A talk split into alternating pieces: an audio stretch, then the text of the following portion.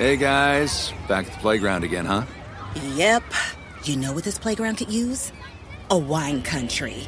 Heck yeah, and some waves so we could go surfing. Oh, ah, love that. A redwood forest would be cool.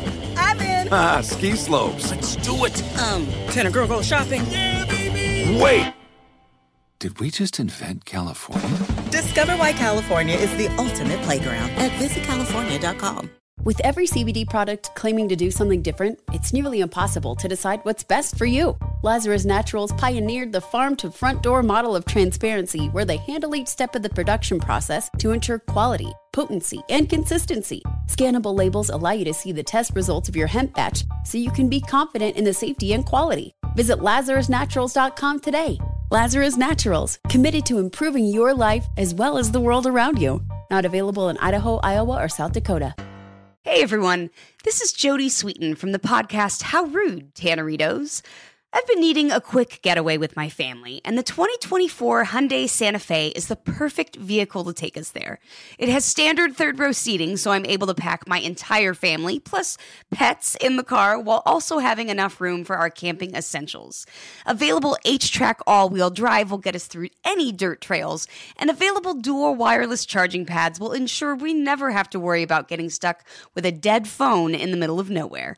Visit HyundaiUSA.com or call 562-314-4603 for more details. Hyundai, there's joy in every journey.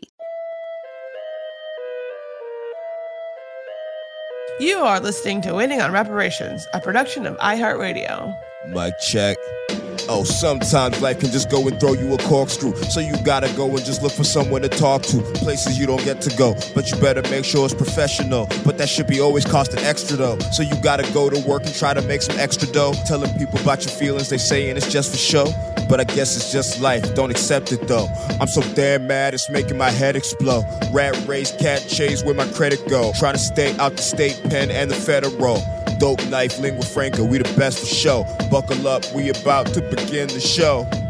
Oh, oh, oh. Yo. Hey. Heyo. What is going on, party people? You are listening to Dope Knife. And Lingua Franca. Uh. We are the duo known as Waiting on Reparation. Hurry up. You know, this is the show where we talk hip hop and politics, all that jazz. You know how it is. Follow us, like, subscribe, do all this. We don't we don't give these plugs enough. I think I think we need to We're too humble. We're are we even rappers? Like, what is this? We're just like, well, well, if you if you would like to give five stars on the Apple Podcast It would really help. that would make me feel better. Oh man, how you doing? I'm good. I'm good. Um, yeah, things are going well over here. How you been? I've been good, yo, hanging in and maintaining. You know, it's it's the the episode that we got today. Kind of, it's a it's a good thing because it's like you know the the weight of everything just kind of getting to you to get into heads a little bit and you know i had to take a little break and a breather and kind of shut myself down for about a day or two just to have some alone time i know Yeah. you're probably you're probably going through the rigors of it right oh now. man, yeah. I went to my uh, my my grandmother's house in North Carolina over the weekend to so that she could meet her great grandson. But then I just I just slept for like 12 hours a day. I didn't I didn't realize I was that tired until I got out into like the middle of nowhere, this farm in like very rural, like country bumpkin, North Carolina. Uh, you know, other people, aunties and who, whatnot, watching the baby, and I just like let my guard down and just allowed myself to sleep. It's it help? crazy. Oh yeah. Well, I mean, I probably still even need more. I'd still probably need even more sleep. yeah but um yeah i apparently really needed it but it's just crazy like how you can be running and running and running and not realize how depleted you are until you actually let yourself like rest you're like oh shit i did you- was actually wrecked right now. So, like, do you think that like your rest did more for you physically or your your, your mental? both. I think it's all you know we our mind our bodies and minds are you know one big pool of goo.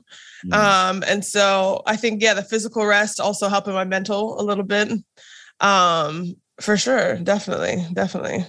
That's good. We all everybody needs to take some times to rest the mentals. I like how we're like straight up using like '90s jargon. You got you gotta re- you gotta rest those mentals, son. You gotta rest the mentals. you, you gotta relax your mentals. So what do we got for the people today? But yeah, today we are going to be talking about mental health in hip hop, um, both the sources of mental anguish within hip hop communities and how those have been um, expressed through the music of folks like Geto Boys, um, and then barriers as well to access to mental health care um, expressed in music from Aesop Rock to um, Dave from his al- album Psychodrama.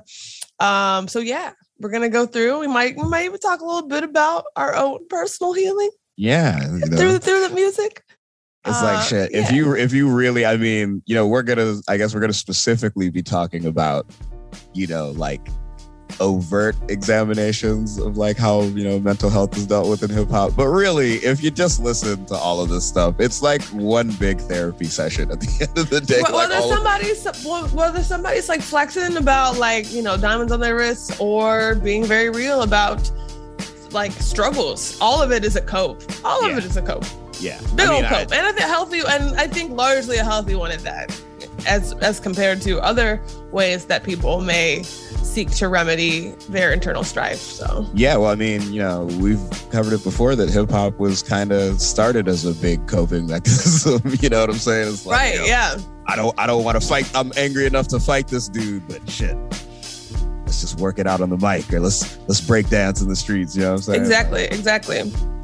Well, yeah, shit, we're gonna I- get into all that. Wait, or did you want to talk about? You wanted you had something you wanted to talk about. You had something. Oh well, I mean, you know, when when when you approached me about, you know, I'm I am a fan of the sports balls. You know, se- several of the sports ball sports I'm a fan of. So when you were uh, mentioning that we should do this episode, it had me thinking about a story that's going on in the sports world right now with uh, Philadelphia 76ers player Ben Simmons, and he's been having, you know, for those of you who don't know, he's been having disputes with his team. He's there's two sides to every story, so I'm not even getting into that. But he's trying to sit out, but still get paid. And he can't sit out and get paid for not playing. So, you know, he's he's come after several attempts of going back and forth with the team. He's now come out and said that he has, uh, me- he's going through a you know a mental crisis of sorts, or he's having you know he's not mentally prepared to join the team. And you know the team has been supportive it seems like the fan base is supportive. The media is kind of being agnostic about it, but it's kind of started up a, a discussion about when is it fair to question the motives of someone's claims of, you know, mental anguish and stuff like that. And everyone's being very sensitive. I mean, you know what? It, the, the, the, I guess the, the cool thing about it for me seeing it play out is I feel like five years ago, this wouldn't even have been a debate whether he's right or wrong in the matter, I think like five years ago, if he had come out and been like, hey guys, now I'm having some mental issues, I think that just off the bat, everybody would have been like, oh, it's bullshit. You're lying. You lie. Yeah, you know what I mean? That's not at least reached a place where people take people's mental health claims seriously. Exactly. Exactly. Because it has been destigmatized to a degree, thanks in part to things like hip hop, I would say. exactly. And just, you know, empathy too. You know what I'm saying? Like, Yeah. It could be us, you know what I'm saying? And we can't read anybody's mind to tell what they're thinking. But I mean, that was just like a, just one of those pop cultural things that I was following that made the episode seem like, oh man, this is, this really relates to stuff that I'm into right now. Yeah, and I mean, without following the situation closely, I would say that, like, in general, my approach to things like this, with regards to the credibility of claims of mental health crisis, um, I think there's a, a far wider array of things that could be construed as mental health crises than we normally accept as a society.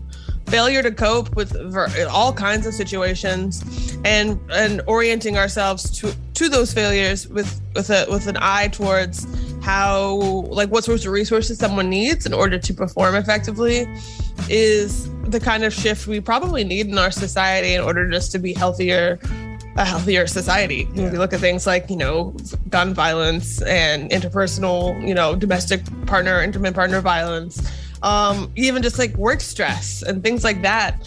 Um, I mean, yeah, I think a lot of it require requires some systems change for coping with really toxic systems, but also um, showing more compassion for and uh, with that, um, providing more resources for folks that are going through it in a variety of ways. I mean, this person is, you know, they're fucking negotiating basketball contracts or whatever. Um, he's in a probably a better situation than most, and so I don't have the most empathy a- for that situation. Say what? I say he's in a very Very good situation, yeah. but I don't doubt at all that he's going through something mentally. This sounds like it would be really fucking aggravating to Yeah, I, Go I don't through. doubt. I don't doubt that. I just think it's. I guess it's the the optics are kind of hard to escape. You know what I'm saying? That's just what it comes down to. That it's like th- there's no way of getting in anyone's head, but it's just it's unavoidable to you know. Oh, you were having this problem with wanting to be on the team for the last five months, and then yesterday, you're you you mentally can't do it. Yeah, I mean, I think that creating a culture of compassion and um, well, uh, and resourcing our communities effectively to, uh, uh, uh, like, t- resourcing our communities effectively to help folks cope with mental stress and emotional stress. Let's talk more about mental health like, after the I mean, yeah, we don't we don't need to. We're, we're talking about a dude trying to hang on to a hundred and Oh. I was gonna say, oh yeah, yeah, yeah, yeah. I, mean, we're- I we're think good. I think that creating a more compassionate culture and better resource communities for coping with um, mental stress also enables people to be more honest about it. Like I would say that like oh perhaps like the standalone like oh I'm having some mental health you know problems. Like I don't know to what degree I believe that. Um, but but if you were to be honest about hey this situation has been very stressful for me and is negatively impacting my health um, I think if we had a culture that validated folks when they came Yeah. forward to speak about the true nature of what they're going through internally, um, we'd have fewer disputes over like, is this real or is that real? Because people could just be honest about, yo, look, I know this is kind of some fuck shit. However, I am going I- through it for these reasons. I totally agree, and and you know, it's like, what is worse, the opposite, or you know, what what what what seems to be because if if the situation is people are more empathetic and compassionate, you know, what I'm saying, and open to understanding uh, what other people are going through and shit like that, and there are people who want to take advantage of that, who slip through the cracks of that. It's still a better situation than a society where nobody wants to hear hear it. No one cares about your feelings and fuck you. You know what I'm saying? Deal with it. Don't be a big baby. But yeah, we're gonna get into um, all things mental health on this episode. I would like to add a content warning. We do have some discussion of um, suicidal ideation, things like that. But I hope that we have a lot of resources here as well for folks that re- resonate with some of what we talk about. So stay tuned. We'll be right back. With every CBD product claiming to do something different, it's nearly impossible to decide what's best for you. Lazarus Naturals pioneered the farm to front door model of transparency where they handle each step of the production process to ensure quality, potency, and consistency. Scannable labels allow you to see the test results of your hemp batch so you can be confident in the safety and quality. Visit LazarusNaturals.com today.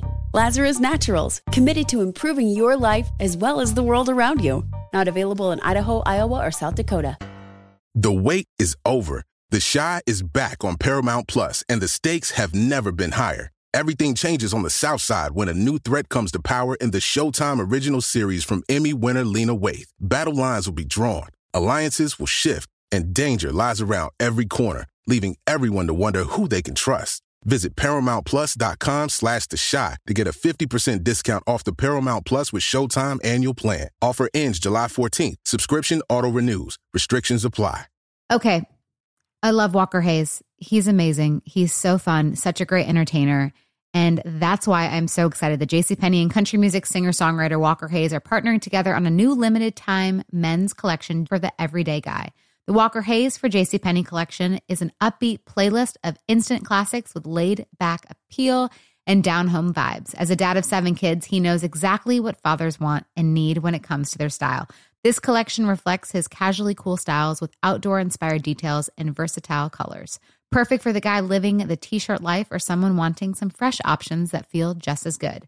It's easy to wear, affordable styles that celebrate the ultimate family man, along with the quality, durability, and sensibility dads appreciate. Available online Saturday, May 4th at jcp.com and in store Thursday, May 16th, just in time for Father's Day. Limited time only. JCPenney, make it count. And we're back, and we're gonna start off by talking about um, Geto Boys mind playing tricks on me, which I imagine um, many of our listeners are familiar with. Released July 1st, 1991.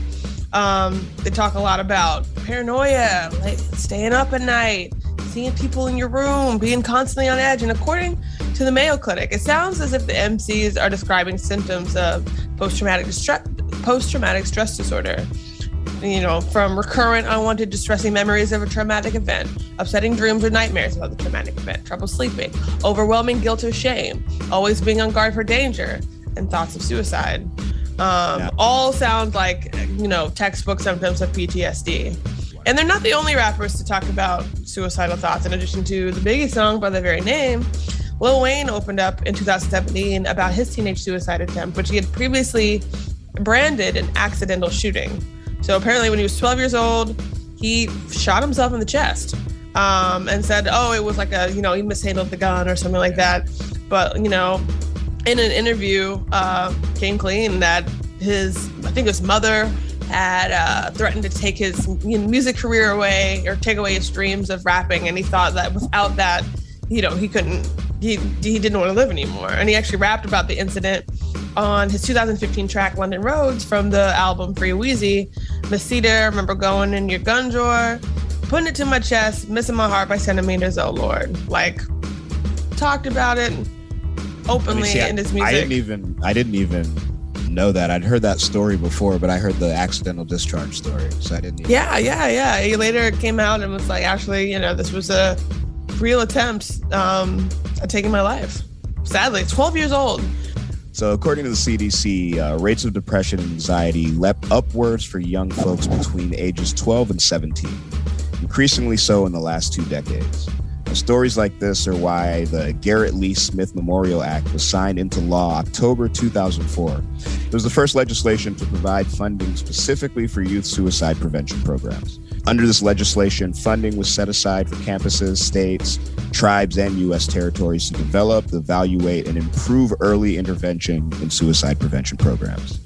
But, But- where do these symptoms come from? Like, why, 12 years old, why is Lil Wayne going for the gun drawer? Why, like, what sorts of influences in the lives of folks like Geto Boys lead them to create a song like Mind Playing Tricks on Me?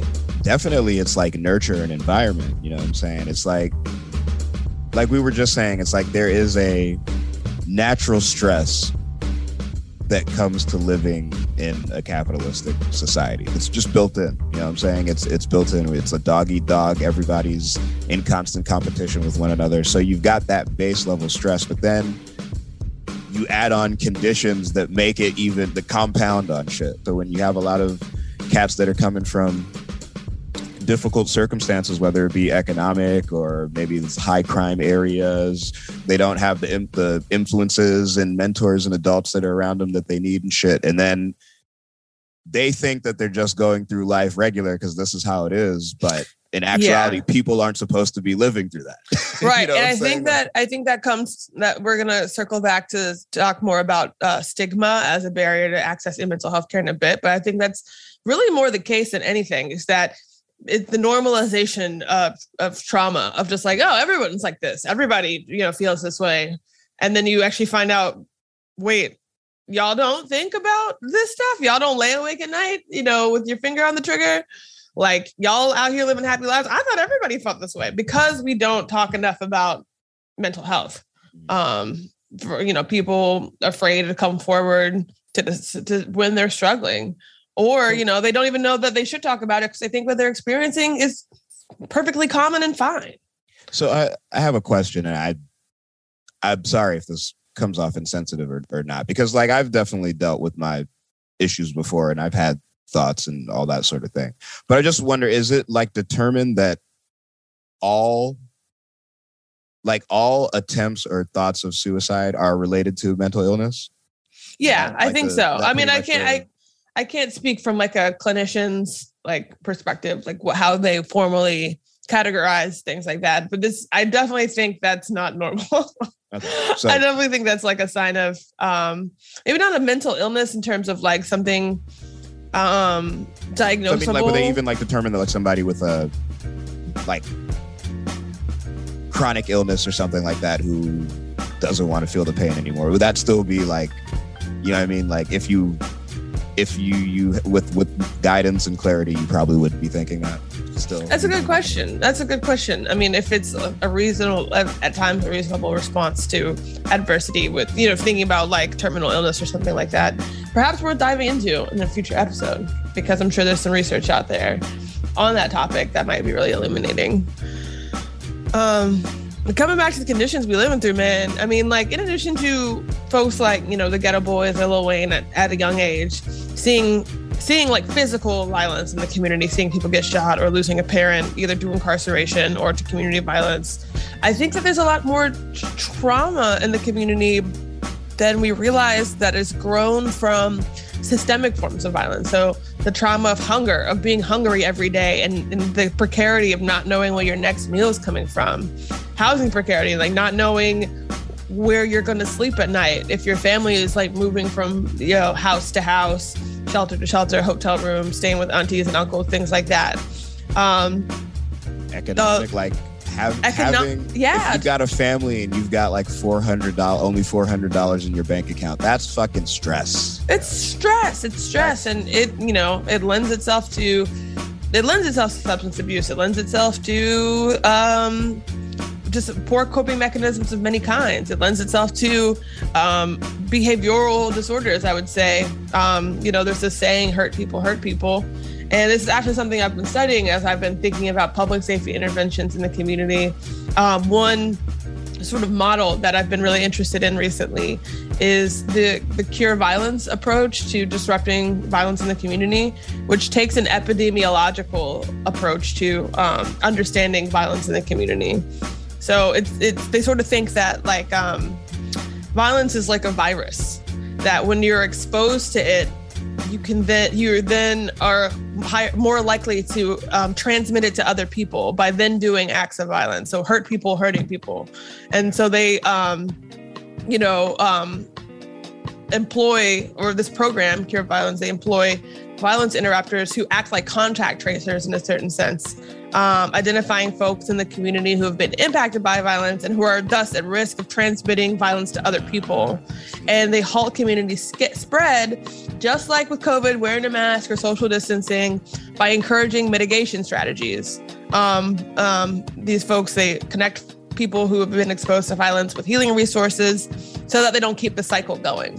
So um, thinking about it, just like you know, just like COVID, just like any other virus, where um, like any na- any other like national health crisis any other, yeah, I mean, like public health at large. Um, you know, the fabric, the strength of the fabric of the community is such a determinant for its health in so many ways. But um, So- thinking about, about like, okay, how do we disrupt cycles of violence by like halting the spread? by cut you know interrupting you know cutting off somebody before they go out and hurt somebody else by helping them heal from the trauma that they have um, they're carrying with them as a result of violence exposure from the past.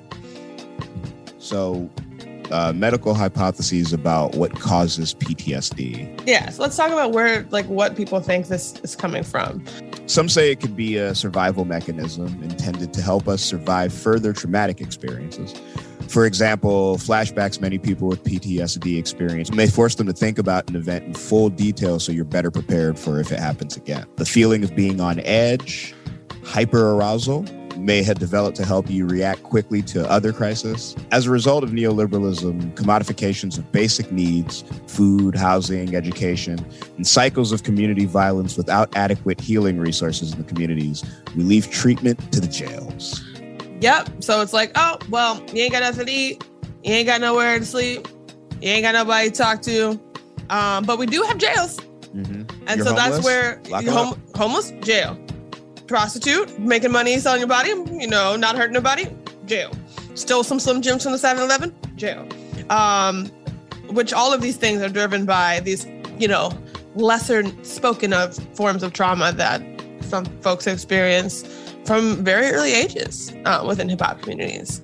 So, the National Alliance on Mental Health reports that 2 million individuals with mental illness are booked into jails each year. Nearly 15% of incarcerated men and 30% of incarcerated women have a serious mental health condition.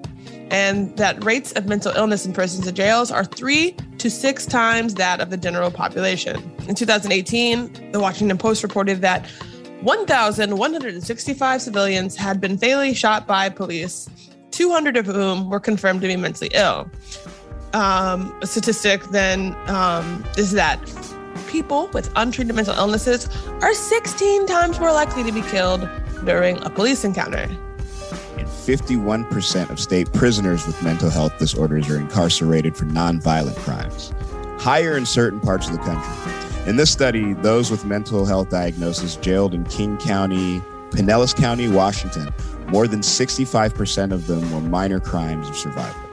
So, you know, I spent some time talking about like cycles of violence in the community, but even but even it's even petty shit. I brought up the example of someone stealing a Slim Jim from the 7-Eleven, um, which is like, but which is still landing people behind bars because we don't have, because we don't Uh, we don't read signs of of behavioral malfunction, if you want to say, as as something to be treated, something that's requiring some sort of mental health intervention. And instead, like you broke the law, so we're gonna throw you behind bars.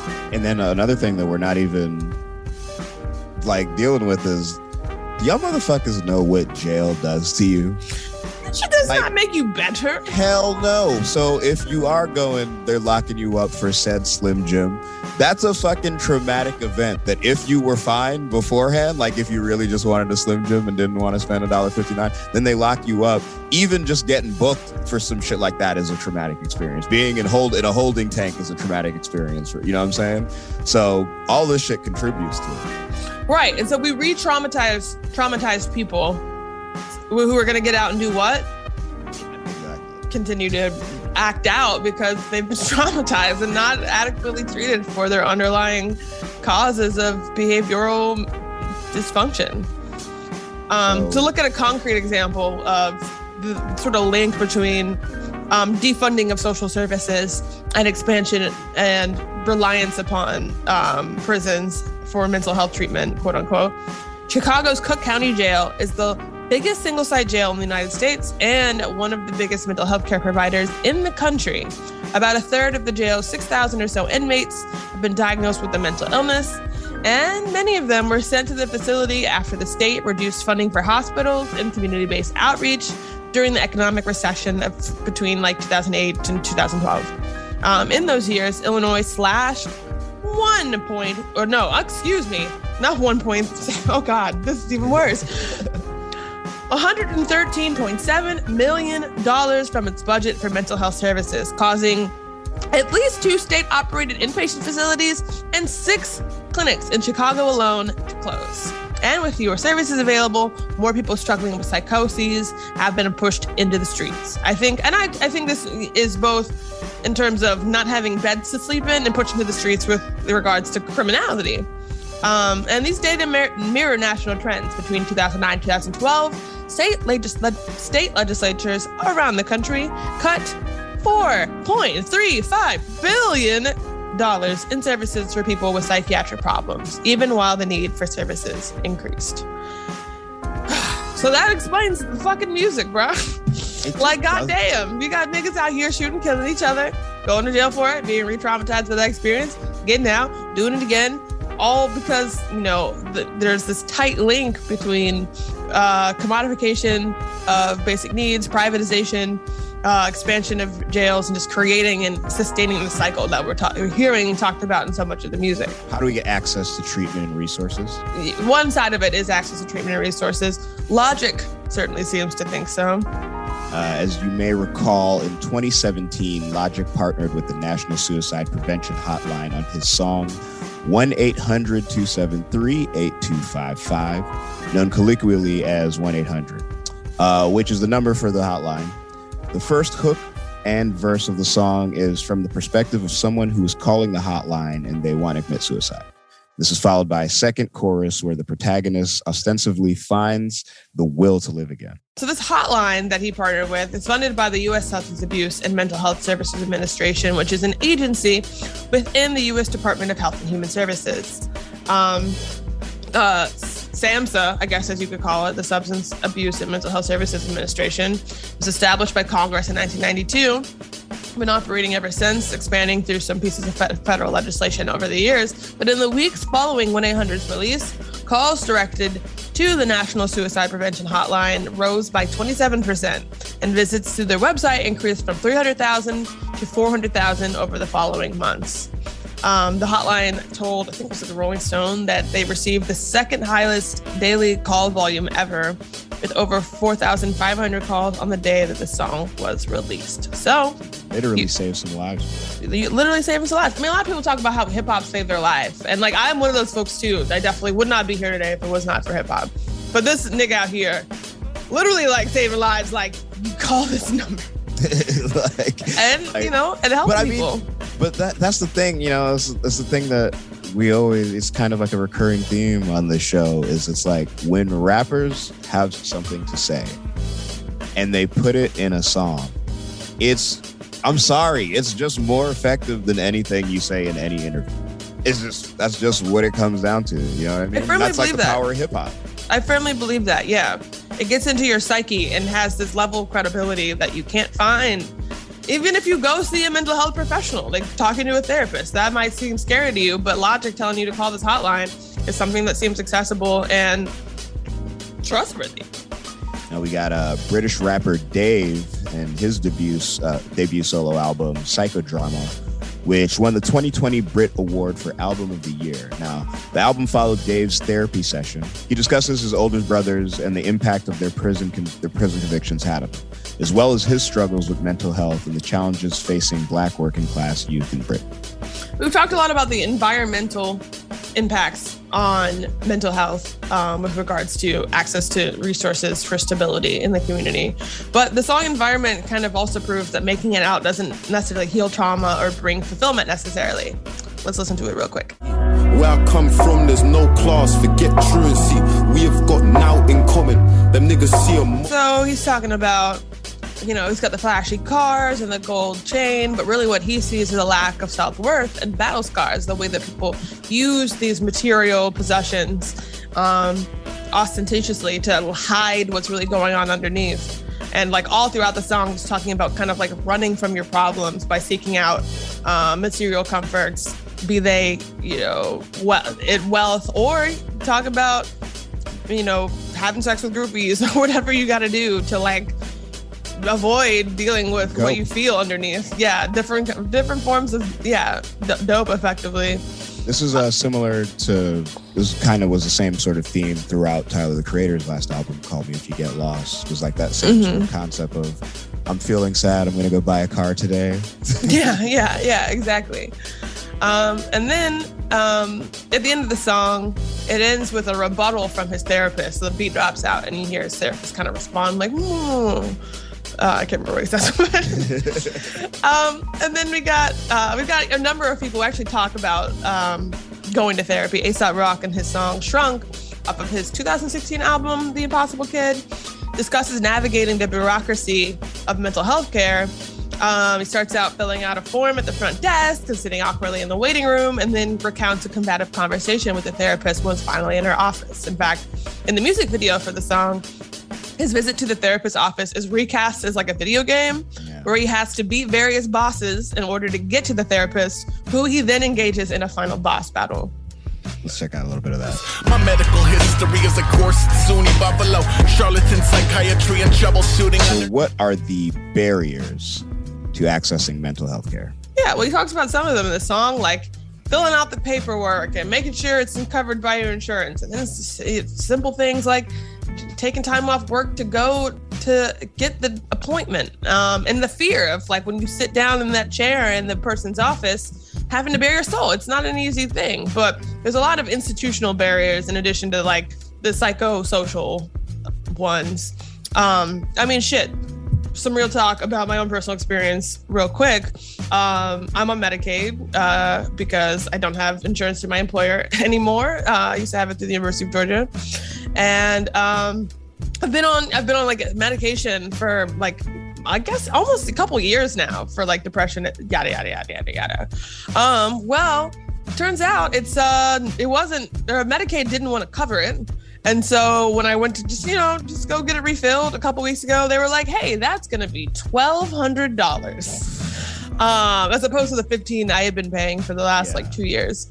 Um, so running, running back and forth between like my psychiatrist and my doctor, trying to get the right paperwork, you know, rationing my medication because I, you know, like about to run out and then running out entirely, all while also trying to like have the will to call the psychiatrist back and be like, yo, did you file that paperwork today? Can I go pick up my meds today? Imagining like if I hadn't had social support to like go jump through all those hoops a lot of people don't and a lot of people Yeah. do end up like just ending it like like nah i can't yeah. handle i can't handle staying on the phone with these insurance people i can't handle you know i don't have the money to like i like i got to the point where i was like i'm about to put $1200 on my credit card right now Yeah, to get this shit because like this is getting really bad like imagining the both the financial and the bureaucratic barriers to access it's not even imagining it it's like yo i've fucking seen that shit Yeah. it's brutal. Um, so I can totally understand why people don't even want to like not they don't even know what it's like, but they assume it's too hard and don't even Well- try to get get help. I mean, if I can be candid, that's kind of my situation right now. You know, it's like I've, for a long time, I've wanted to talk to somebody about my dad. Just 'cause Yeah. my, fa- my father passed away, I didn't really take the time to process or grieve properly. You know what I'm saying? I just kind of kept going on business as usual. So lately, the older I'm getting, it's like, man, I, I think I should finally sit down and talk to somebody. But because I'm already busy, like the additional hurdles of like everything that you said from setting it up to to all to the paperwork to taking the time off of the things that I'm doing to do it it's just it's hard yo you know what I'm saying and like I have I have a, a relatively mild case of it because like I just kind of feel like I need to talk to someone you know what Yeah. I mean my my shit doesn't feel like a life or death issue but there's millions of people who are Yeah, and and little issues. I mean, yours is not small. Let me clarify. But things that go untreated for a while can compound.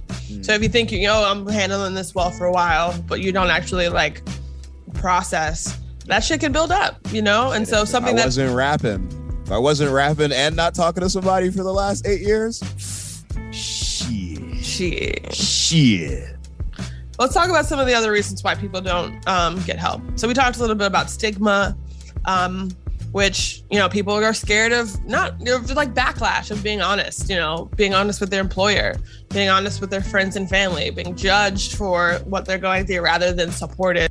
Um, and we spoke some as well about the normalization of of, of emotional in, like inner tur- turmoil the assumption that oh everyone feels this way um i definitely before i started like doing therapy like thought that i like oh the like morbid thoughts i would have or like whatever struggles i was going through everyone went through them. And then i would like talk to someone.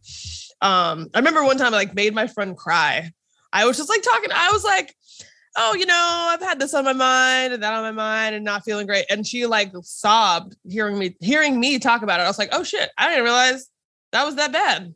Like those moments where you're like, huh, wow, this is more severe than I had assumed because we don't talk about it. We can normalize it inside.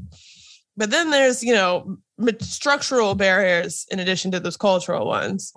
Um, talk about like lack of mental health care professionals in low income communities, particularly culturally responsive care. So being access, getting access to someone who who looks like you, who's from your same background. Um, the US is facing an overall shortage of doctors, but the shortage of mental health care professionals is steeper than in any other category. Part because um, of low reimbursements from government and private insurance for mental health care. People don't even go into that field because they're like, I'm not going to make any money doing it. Um, or when they get out, they choose to make people pay out of pocket for their services.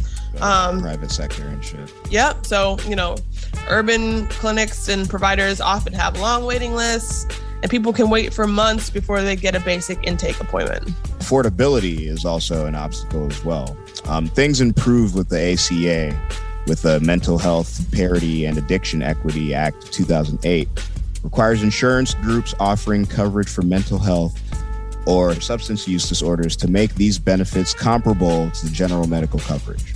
It required that deductibles, copays, out of pocket maximums, treatment limitations, and other mental health or substance use disorders related costs must be no more restrictive than the same requirements or benefits offered to other med- for other for other medical care. But even with that, you know, um, the cost of treatment still often limits people's access to mental health services or knowledge. Again, knowledge of the the maze of our insurance bureaucracy. Um, the there's the assumption that it will cost a lot.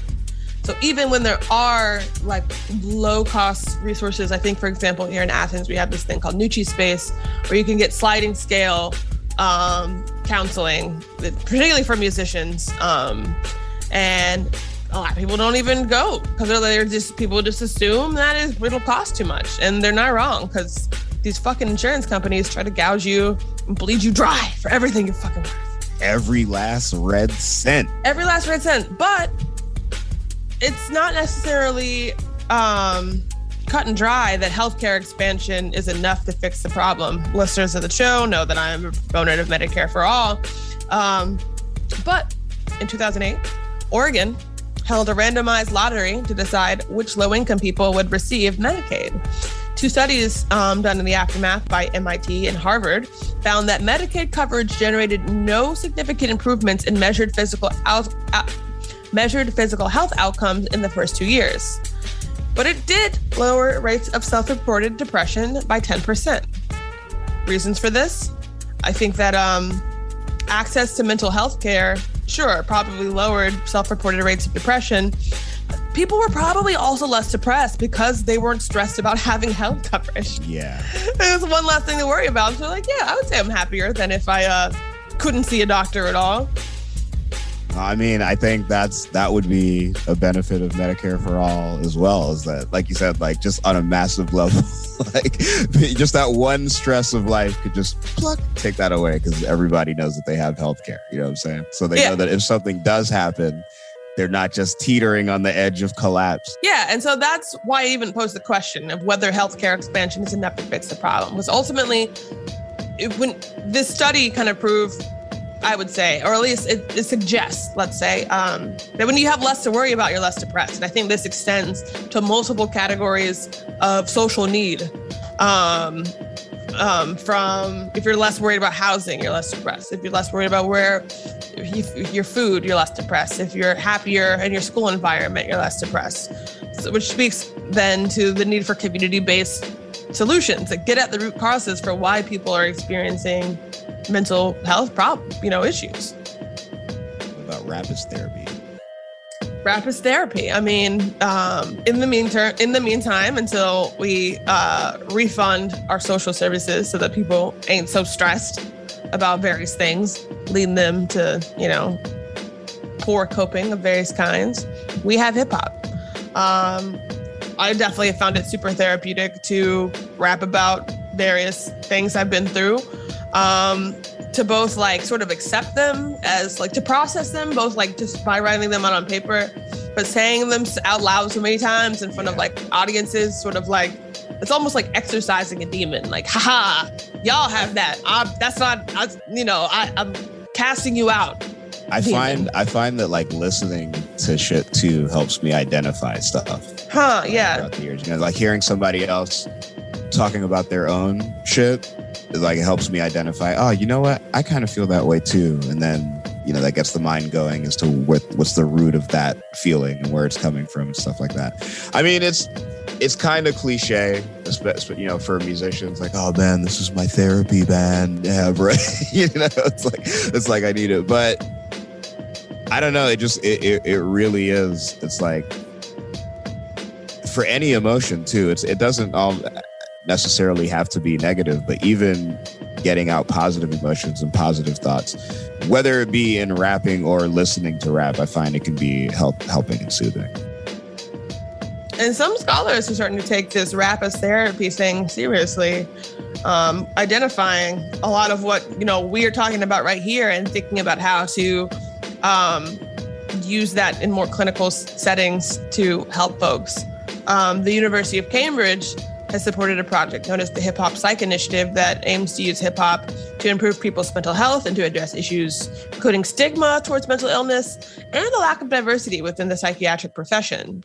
Uh, in their article on the topic, the co founders gave the example of Juicy by Notorious B.I.G., which he dedicated to all of the teachers that told me I'd never amount to nothing, to all the people that lived above the building that I was hustling in front of, that called the police on me when I was just trying to make some money to feed my daughter. But goes on to describe how he has become successful. Super Nintendo, Sega Genesis. When I was dead broke, man, I couldn't picture this. 50 inch screen. The co founders point out similarities with positive, positive visual imagery, a technique investigated by Professor Emily Holmes' group at the University of Oxford. Um, this technique is a form of therapy in which the patient is encouraged to use the power of their imagination to help them through difficult times, including things like depression or bipolar episodes. And so they then, um, seeing some of these similarities, uh, thought that by integrating hip hop into psychotherapies, they they um, could ref- refine their tools as psychologists to make them more relevant to their users. I mean, this this is they could have used a bunch of examples for that same exact point other than juicy. I mean the the first popular successful rap song literally is that. The Sugarhill Gang hip hop hibbit hibbit the hip hop hibbit you don't stop. I got a lincoln continental. You know what i'm saying? Yeah, like, yeah. like those guys were rapping about that before they had any of that stuff. And it was because it was empowering to them. You know what i'm saying Yeah. And so, like, they're identifying these copes that we just organically have in the community and thinking about how to, you know, perhaps augment them with other aspects of psychotherapy in order to help people in a culturally relevant way, where it's like, yo, sitting down on a couch in an office talking to some white lady in a lab coat does not sound super healing to me. But when you bring these things in that do resonate with people, it helps make therapy more accessible. Now, is there any sort of like downside or negative to this? Because I just I just kind of feel like if if the if the constant thing then is to attribute like material gain and wealth with you know, if that's the cope and that's like all it is, there's no other exploration of or I don't want to say there's no other exploration, but just in terms of like when when hip hop is dealing with like positive reinforcement on this level, it seems to be like almost always in terms of like, well, you could be rich and it would be better. Yeah, I mean, because of the society we live in, it is often tied to material gain. But I think you could um, recast uh, the use of positive vi- visual imagery to really mean lots of different things. um, Like, you know, I, make I called my mom the other day and it really made me feel good. yeah. I I went for a walk in the park and it was dope. Play b-ball with the cat. Or you think about you know, um, it was a good day by Ice Yeah, Cube. yeah. But he's talking about you know what he had for breakfast, drive around the city, didn't get shot, had sex with a beautiful woman. The Goodyear blimp, and it reads Ice Cube's a pimp. Like, just you can imagine all kinds of things. Yeah. If you have this creative outlet in which to put those imaginings. Yeah. Um, if you have that sort of like um, context in which it's relevant to like channel it as opposed to, you know, just thinking in your own head. So I think I think that yes, it is shaped both by um, corporatism in the music industry, it, which itself is shaped by living in a capitalist society. Um, but it doesn't have to be like that. You can use the positive vi- visual imagery to talk about any kind of stuff that you want to actualize. I imagine. So, in closing out, if you or anyone you know is struggling with suicidal thoughts and or distress, the National Suicide Prevention Lifeline is available 24/7, and that's at 1-800-273-8255. Don't forget. But um, as we end today, let's circle back around to mind playing tricks on me. All right, we're gonna get into that. That's gonna be our music discussion. I know we had like music playing all throughout this motherfucker, but like this is gonna be the actual music discussion. So we'll be back with that after the jump. With every CBD product claiming to do something different, it's nearly impossible to decide what's best for you. Lazarus Naturals pioneered the farm to front door model of transparency where they handle each step of the production process to ensure quality, potency, and consistency. Scannable labels allow you to see the test results of your hemp batch so you can be confident in the safety and quality. Visit LazarusNaturals.com today. Lazarus Naturals, committed to improving your life as well as the world around you. Not available in Idaho, Iowa, or South Dakota. The wait is over. The Chi is back on Paramount Plus, and the stakes have never been higher. Everything changes on the South Side when a new threat comes to power in the Showtime original series from Emmy winner Lena Waithe. Battle lines will be drawn, alliances will shift, and danger lies around every corner, leaving everyone to wonder who they can trust. Visit ParamountPlus.com slash The Shot to get a 50% discount off the Paramount Plus with Showtime annual plan. Offer ends July 14th. Subscription auto-renews. Restrictions apply. Okay. I love Walker Hayes. He's amazing. He's so fun, such a great entertainer. And that's why I'm so excited that JCPenney and country music singer-songwriter Walker Hayes are partnering together on a new limited time men's collection for the everyday guy. The Walker Hayes for JCPenney collection is an upbeat playlist of instant classics with laid back appeal and down home vibes. As a dad of seven kids, he knows exactly what fathers want and need when it comes to their style. This collection reflects his casually cool styles with outdoor inspired details and versatile colors. Perfect for the guy living the t shirt life or someone wanting some fresh options that feel just as good. It's easy to wear, affordable styles that celebrate the ultimate family man, along with the quality, durability, and sensibility dads appreciate. Available online Saturday, May 4th at jcp.com and in store Thursday, May 16th, just in time for Father's Day. Limited time only. JCPenney, make it count. All right, we are back. I've been waiting to get in this. Easily one of the most famous songs in hip hop history. We are talking about the 1991 song Mind Playing Tricks on Me by the Geto Boys, Bushwick Bill, Scarface, and oh my goodness, why am I brain farting? Oh, why am I brain farting and forgetting did the third Geto Boy? No, you didn't. I forgot his name too. Geto Boys. Willie D. Willie D. Willie motherfucking D. Yes, Willie D. Willie D. I'm tripping. I'm tripping. All right. Um, so Mind's Playing Tricks, 1991. It is off their album We Can't Be Stopped. The lyrics, like we said before, they describe mental anguish, the exhaust of life as a gangster, including deal with symptoms of post-traumatic stress disorder, paranoia, suicidal and suicidal ideations, and loneliness. It also samples "Hung Up on My Baby" by Isaac Hayes, just to give you, you know, some little some stats about it. What else we got? Oh, Rolling Stones ranked this as the fifth greatest hip hop song of all time. I have no idea how they determined that, but it sounds right. That's good. I'll take it. yeah. I'll take Um, and Scarface, who incidentally I think we've discussed previously on the show, I think ran for Houston City Council yeah, he did. He did. last year, maybe year before that. Another but, thing um, people don't know about Scarface is Scarface plays like every instrument on some Prince shit. Oh, word? Yeah, like he, as a matter of fact, like if you were to go see a Scarface show in 2021, it's probably him in a jazz band with him playing the guitar, looking like fucking BB King and shit, like for real. But that's a side. note. Learn something new every day. Something else I learned today is that Scarface's grandmother is credited for the song's title. Um, he told she told MTV um, it was a strange way of how he came about it. I come through the room and I think I was just kind of mumbling to myself and my lips was working or something. He said, "Mama, what are you talking about?"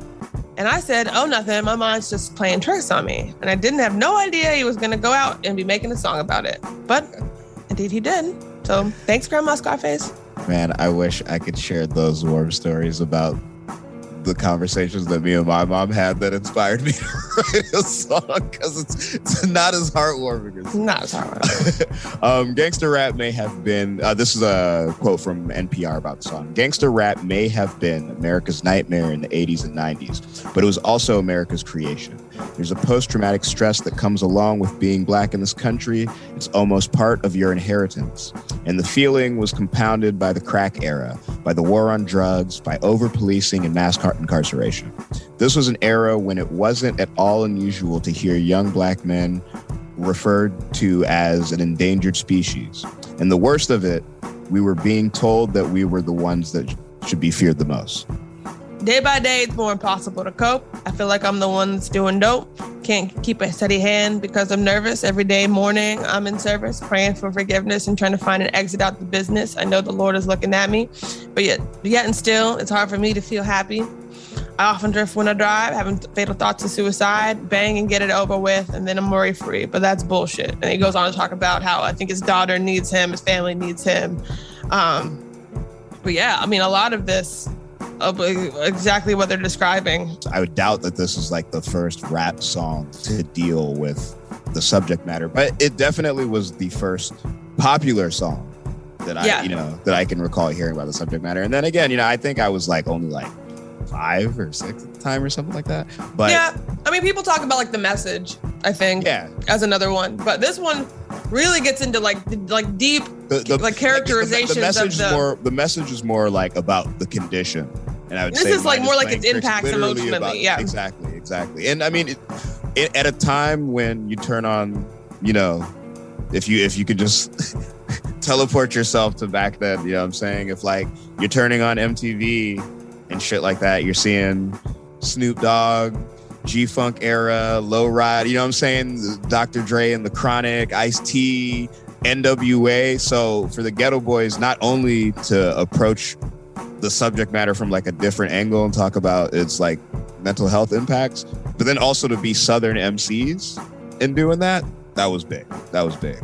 So, in closing, once again, if you're struggling out there, don't hesitate to call the National Suicide Prevention Lifeline 24 hours a day, 1 800 273 8255. And I hope, you know, as well, you can find some therapy in the music. Bushwick Bill, rest in peace. Rest in peace, Bushwick Bill. You feel, you feel like rapping? Yeah, I feel like rapping. Hey, uh, let's do it. Joel, Joel. One of these days, we're gonna have to let Joel talk. Let's get the rapping.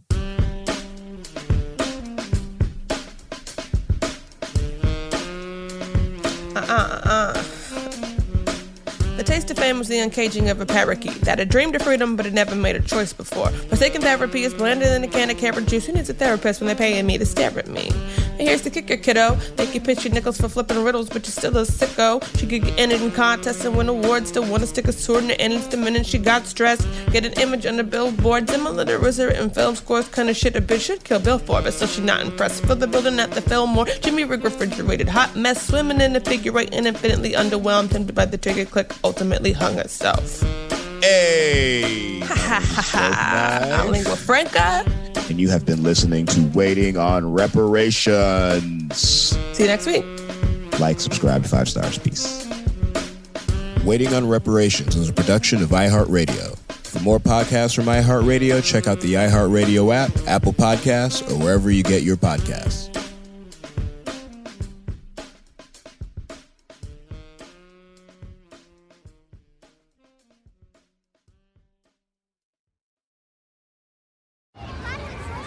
Hey guys, back at the playground again, huh? Yep. You know what this playground could use? A wine country. Heck yeah, and some waves so we could go surfing. oh Ah, love that. A redwood forest would be cool. I'm in. Ah, ski slopes. Let's do it. Um, can a girl go shopping? Yeah, baby. Wait! Did we just invent California? Discover why California is the ultimate playground at visitcalifornia.com. With every CBD product claiming to do something different, it's nearly impossible to decide what's best for you. Lazarus Naturals pioneered the farm to front door model of transparency where they handle each step of the production process to ensure quality, potency, and consistency. Scannable labels allow you to see the test results of your hemp batch so you can be confident in the safety and quality. Visit LazarusNaturals.com today.